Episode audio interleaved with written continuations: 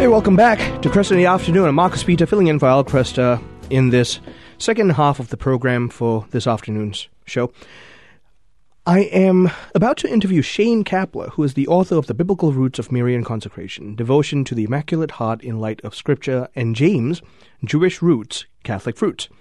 Shane has spent many years working in evangelism and catechesis within the Archdiocese of St. Louis.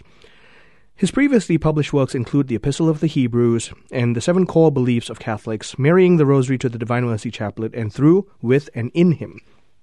Now, as I'm looking at Shane's book, I have to admit I, I, would already known about this book before this inter- interview, but r- taking another look at it, a more concentrated look at it, I, I want to urge everyone to purchase a copy of it. The name of the book is The Biblical Roots of Marian Consecration Devotion to the Immaculate Heart in Light of Scripture. And we're going to have this in the link of the program in the archives.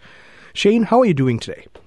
I'm doing fantastic. I'm so honored to be speaking with you likewise, likewise. I, I, like I said, I knew of your book uh, long before this interview happened, and and I remember read, uh, looking at it and then reading it, thinking, "Gosh, he beat me to it." well, this will be an exciting conversation. yeah, I'm I'm a convert to the faith, and uh, well, a revert to the faith, and Scripture was what brought me home, particularly the Immaculate Conception. But we're here to talk about your your, your insights in Marian consecration. So, number one, Let's start with why, of all things, Marian consecration from a biblical perspective? Why was that important to you? Well, because for myself, um, early in life, I struggled with Marian devotion of any sort, and the Lord was able to overcome those hurdles for me.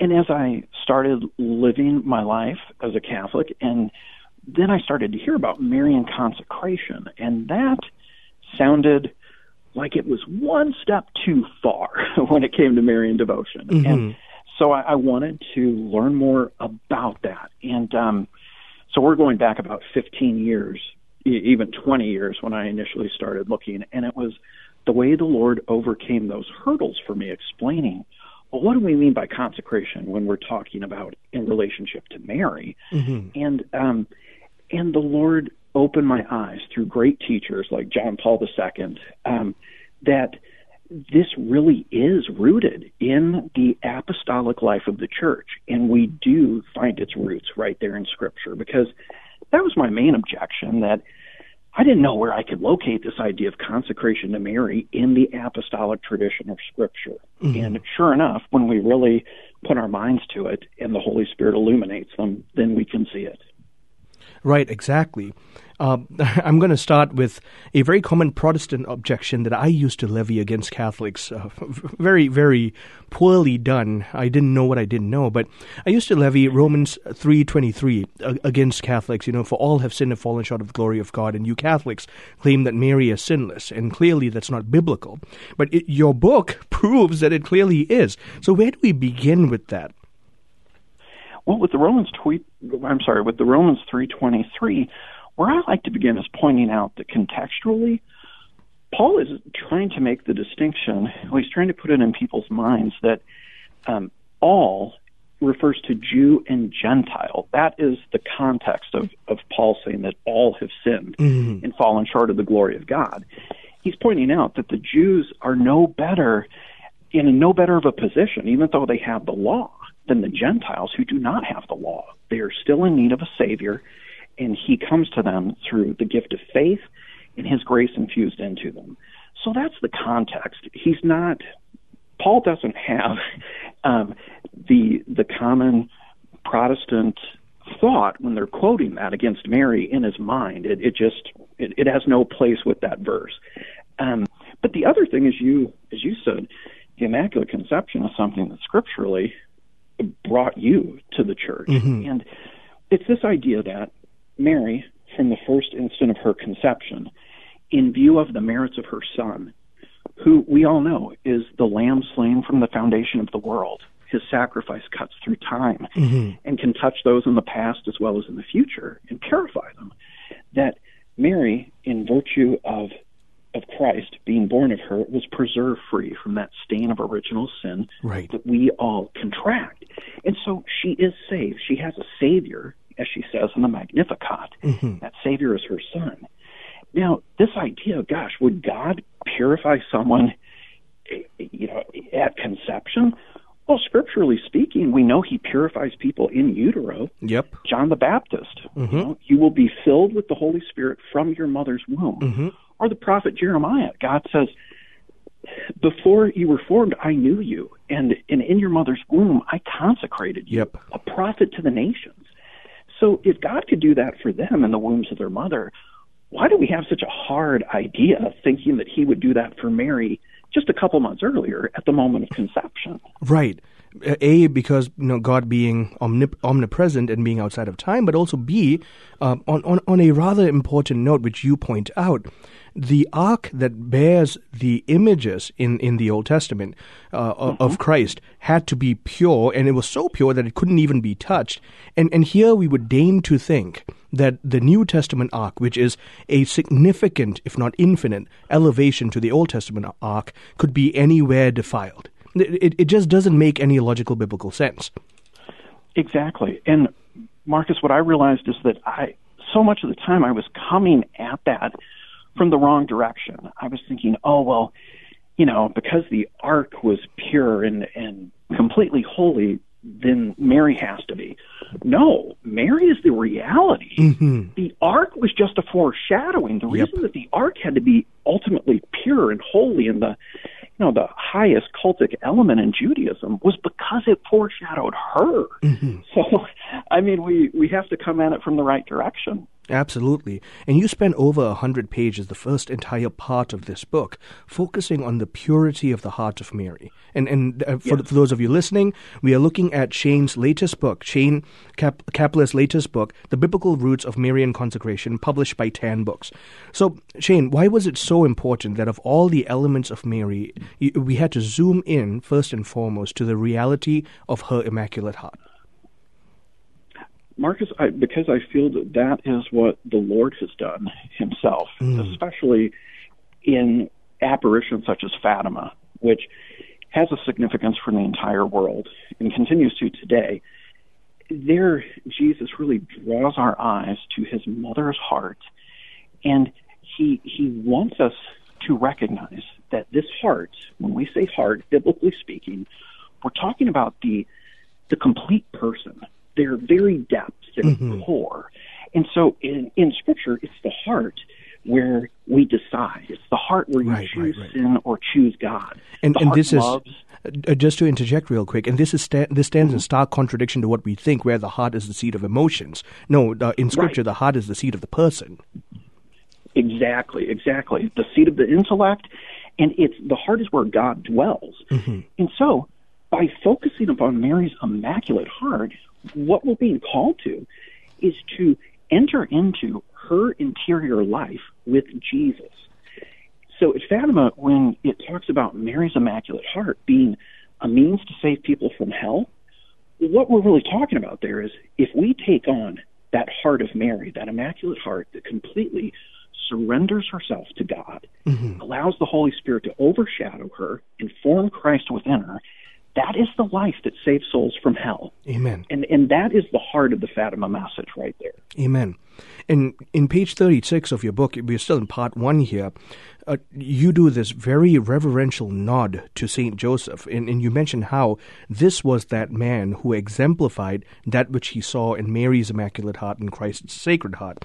If I may quote from, uh, from your own words, Joseph in his union with his beloved Mary, did everything to protect and nourish the life entrusted to them. And if I if I can go a couple of sentences before, as Mary entrusted Jesus into his arms and Joseph gazed into the tiny face, he discovered the sole purpose of his life to pour himself out in love for this precious child and his mother. Now, why does that matter to us? I mean, ob- obviously it does. Please pardon the silliness of the question, but please help us understand why does that matter to us? Well, okay, if we want to talk about where's this idea of Marian consecration and where's that in Scripture? Let me say consecration. Ultimately, a person can only be consecrated to God. Mm-hmm. Consecrated means made holy, handed over to God, who is all holy, completely other. When we talk about consecration to Mary, we mean entrusting ourselves to her, entrusting our lives as disciples to her prayer, her love, her intercession for us. And beginning to participate in her interior life with Jesus. St. Joseph. this is the beginning of Marian consecration right mm. here. When we meet Joseph in Matthew's gospel, the first thing we're told about him is that he is he's a righteous man, he's a just man. And the the Greek term that's used, it's someone who is completely devoted to God's law. So Joseph already has a relationship with God. And yet he is called by God to draw nearer to him precisely by taking Mary into his home and into his life and entering into that marital covenant with her so that in that shared life, that is how Joseph receives Christ into his life. And it's only in connection with Mary that God gives him this blessing. So he is really the the first person that we can point to in scripture and say, yes, this is that idea of Marian consecration. Just as Joseph entrusted Mary with his whole heart, his whole life. So, in doing that, he entered into this complete intimacy with Jesus and mm-hmm. found the real reason for his life. And so that's why I think Joseph is so important here. Uh, and that's absolutely wonderful. We have about a minute and a half in this segment, and we're going to continue the conversation on the other part of the break. Very briefly, just give us an exhortation about the how, how to seek Mary and in Marian consecration in our own life in our own life, I would say um, to recognize that what we're looking to do is enter into Jesus' love for his mother, to allow him to love her through us, but then also to enter into Mary's love for him, to begin to love him with her immaculate heart. And that's what this devotion is about. Mm and that's fantastic. So I want to urge all of you who are listening right now. I've been talking to Shane Kapler, author of The Biblical Roots of Marian Consecration, Devotion to the Immaculate Heart in Light of Scripture and uh, in Light of Scripture. I it's published by Tan Books. It, there's some lovely biblical apologetics here, historical apologetics, but ultimately it's a biblical presentation of the Catholic devotion of Marian consecration. And what we come to discover is that it is not alien, foreign, or even contrived. In fact, it exists in the very heart of Christianity from the earliest history of Christianity, the very conception and birth of Jesus Christ. We're going to continue this conversation with Shane on the other side of the break. I'm Marcus Peter, filling in for Al Kresta on Kresta in the afternoon.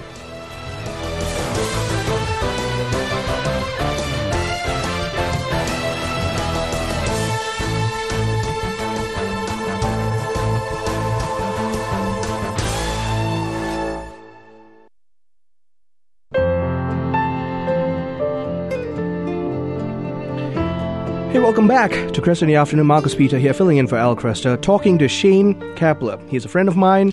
He is the author of The Biblical Roots of Marian Consecration, uh, Devotion to the Immaculate Heart in Light of Scripture, published by Tan Books.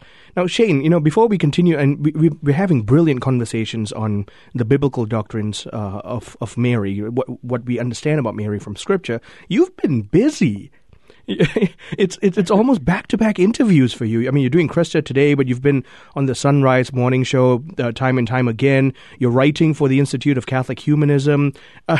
Uh, I, I trust that your Marian consecration is helping you with the grace necessary to juggle all this. Most definitely. Um, and Marcus, I won't go into um, into great detail on this, but about 15 years ago, um, it was right before I was going to experience, and I didn't know it, the greatest cross in my in my life.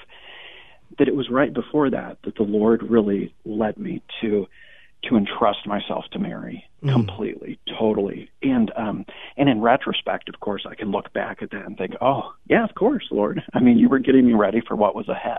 And then the rest of my life since then um yeah, this is this is my relationship with Jesus. It's it's in union with his mother and I, I wouldn't want it any other way. Wow. and I'm really glad you shared you shared that, and uh, that that serves as a very short but powerful testimony for all of us who are consecrated to our Blessed Mother. Now, I'd like to continue our conversation on the concept of the new Eve. For those of you listening, mm-hmm. I want to encourage you to pick up this book because not only is it a great resource for explaining Marian devotion from a biblical perspective, Shane does amazing apologetics work. You you, you even draw from uh, texts that are not strictly biblical but have some biblical uh, credibility, if you will. For example, First Enoch. So tell us, you know, the proto-evangelion, the, this whole thing about um, enmity between you and the woman, between your seed and her seed. Why does that even matter to our understanding of Mary? Sure. Um, well, okay. The earliest earliest prophecy that we have a re- of a redeemer for man is in Genesis three, right after the fall, mm-hmm. and the prophecy is given in the words God is speaking to the serpent. I will put enmity between you and the woman, between your seed and hers. You will strike at his heel, but he will crush your head. Mm-hmm. Now, so the seed and the woman, they're both at enmity with mm-hmm. Satan. And the word that's being used there, enmity, is there it's a hatred. I mean, it can be used for warfare between people. Mm-hmm. Um, so both both the Messiah and his mother are completely in opposition to Satan, right. and um, and we know that that God is not talking about Eve who's standing there who has just fallen from grace. Right. He's prophesying the woman to come. Um, this idea of a new Eve, it goes along with a new humanity. That Jesus in Scripture is the new Adam, mm-hmm. and so he comes to begin humanity anew, and there with him is the new Eve. That prophecy where the the mother of Messiah is called woman in Genesis that's the way that Jesus refers to his mother in John's gospel, and no other way. Right. And then in John's Revelation 12, it talks about, behold, a great sign in the heavens, a woman clothed with the sun. And John sees her give birth to the Messiah. Right. And uh, so, again, I mean, at the beginning of Scripture and at the end, we have this image of the woman, and it's the prophesied woman, the mother of the Messiah, right. who is the icon of the church who is also called to give birth to Christ in our lives. Yep. Um, so Mary is the highest personification of Mother Church. I remember as a Protestant, Shane, just building off of what you just said, uh, one of the attacks that was levied against any Catholic uh, Marian devotion is that Christ himself disparaged his mother by putting her in her place, so to speak. Um, in John chapter 2, you know, woman, what to you and to me, or in the Greek, ti emoi kai soi gune, you know, he ca- calling her woman. I can imagine calling my own mother woman and seeing what happened, what would happen to me then, right? But, but clearly something else is at play here because Christ would never disparage his mother. Oh, exactly. I mean, Jesus, he fulfilled the law of Moses in absolute perfection. Mm-hmm. And and so in the law, when God says, honor your father and mother, that it may go well for you in the land that I will give you, and you may have a long life. That I, that word honor, the Hebrew, it's kabodah, yep. to glorify. And so Jesus, in his divinity, is the one who gave that law to Israel, knowing that he would fulfill it perfectly in relation to his own mother when he took flesh. So exactly, he would never disparage her. Using that word woman, that there's no no record of anyone in in Greek or Hebrew literature addressing their mother like that mm-hmm. in antiquity. Jesus using that word is drawing our attention to the fact that this is the woman prophesied in Genesis. Right. This is the new Eve that stands beside me as the new Adam. Right that, that same woman in Genesis 3.15 in the Septuagint, Hogune, that, that title now appears, Tiemoi Kaisoigune. He, he, he literally pronounces the fact that this is the new woman and this is the beginning of the messianic age. And and she is there just as the first woman was there at the fall. I'm sorry if you get, you, have gotten me going here. And and, oh, that's uh, great. you also do this this wonderful thing of talking about how scripture is very clear. It's the seed of the woman. This is not some mistake. The woman and her seed, the Hebrew zerah, the Greek spermatozoa. So, uh, uh, tell us about why that is so crucial to zoom in on the fact that it is the woman and her seed. Sure. When we look at the Old Testament, look for that term seed, and it always refers to the male contribution to mm-hmm. offspring. I mean, as you pointed out, the Greek term is spermatozoa. Um, and so that should be clear to anyone who, who hears that fact. Right. So, but the amazing thing about it is, well, how can this be the seed of the woman? That's something that every Jewish person reading that would have to struggle with. Um, what does that mean? How can a woman have seed? And of course, it points to it gives a it gives us an inkling of this mystery of Christ's virginal miraculous conception mm-hmm. that this is something that is totally beyond the order of nature as we understand it. Um, so yeah, it's a great uh, a great point that we can look at. I'm talking to Shane Kapler, author of The Biblical Roots of Marian Consecration, Devotion to the Immaculate Heart in Light of Scripture. So, Shane, uh, I, I, I want to touch on one of the things that you do. You do this lovely uh, treatise, if you will, of treating the church as Holy Mother Church. Mary as Holy Mother, and the two being distinct yet intertwined entities, if you will. So help us understand that because we call Mary Mother, we call the church Holy Mother, and we call Mary the preeminent model of the church. So what's going on there? Yeah, well, part of this is the reality of the communion of saints that mm-hmm. Paul speaks about so well in First Corinthians. All of us, well, and in Romans 12, Paul says you are members of one another. Because we're united in Jesus, members of his one body, cells of this mystical body, we're connected to each other as well. And so, um, Mary, her person, each of us is connected to her in the Holy Spirit, in the body of her Son. Mm-hmm. What Mary is, this person who allows the Son to come through her and take flesh in the world, that is the mission of the church, each and every one of us. I love it in the Gospels when Jesus, um, the disciples come and tell him, "Your your relatives are outside, your your mother and brothers and sisters, and they want to talk to you." And Jesus, looking around, says, "Who are my mother and brother and sister? It's those who do the will of God." And so that mystery, not only are we called to be Christ siblings, but we're called to take on that mystery of mother, to to receive divine life into us, to nourish it through sacrament, scripture, our participation in the community, and then to allow Jesus to be born of us, to come into the world and do something powerful through our actions, our words, through our prayer. Jesus prays through his church. And that is, we see it perfectly in Mary, mm. what his grace can do in a person. And that is what each member of the church is aspiring to. And this completely echoes what uh, Lumen Gentium, the Second Vatican Council, uh, says specifically about Mary and her role in salvation history. Uh, that that we afford titles to Mary because of this intertwined reality between Mary and the church. She is advocate and auxiliatrix. She is adjutrix and mediatrix. She holds this special place of mediatorship between us and Christ while never taking away from Christ's chief mediatorship over our lives. So, so uh, just shed some light on that. Okay. Marcus, if I could, something I really feel I, I need to share with um, those listening is if we want to talk about where can we find this Marian consecration in in Scripture, look at John 19 there mm-hmm. at the foot of the cross, right. and Jesus looks down at Mary and he says, "Behold your son," and then to the beloved disciple John, "Behold your mother."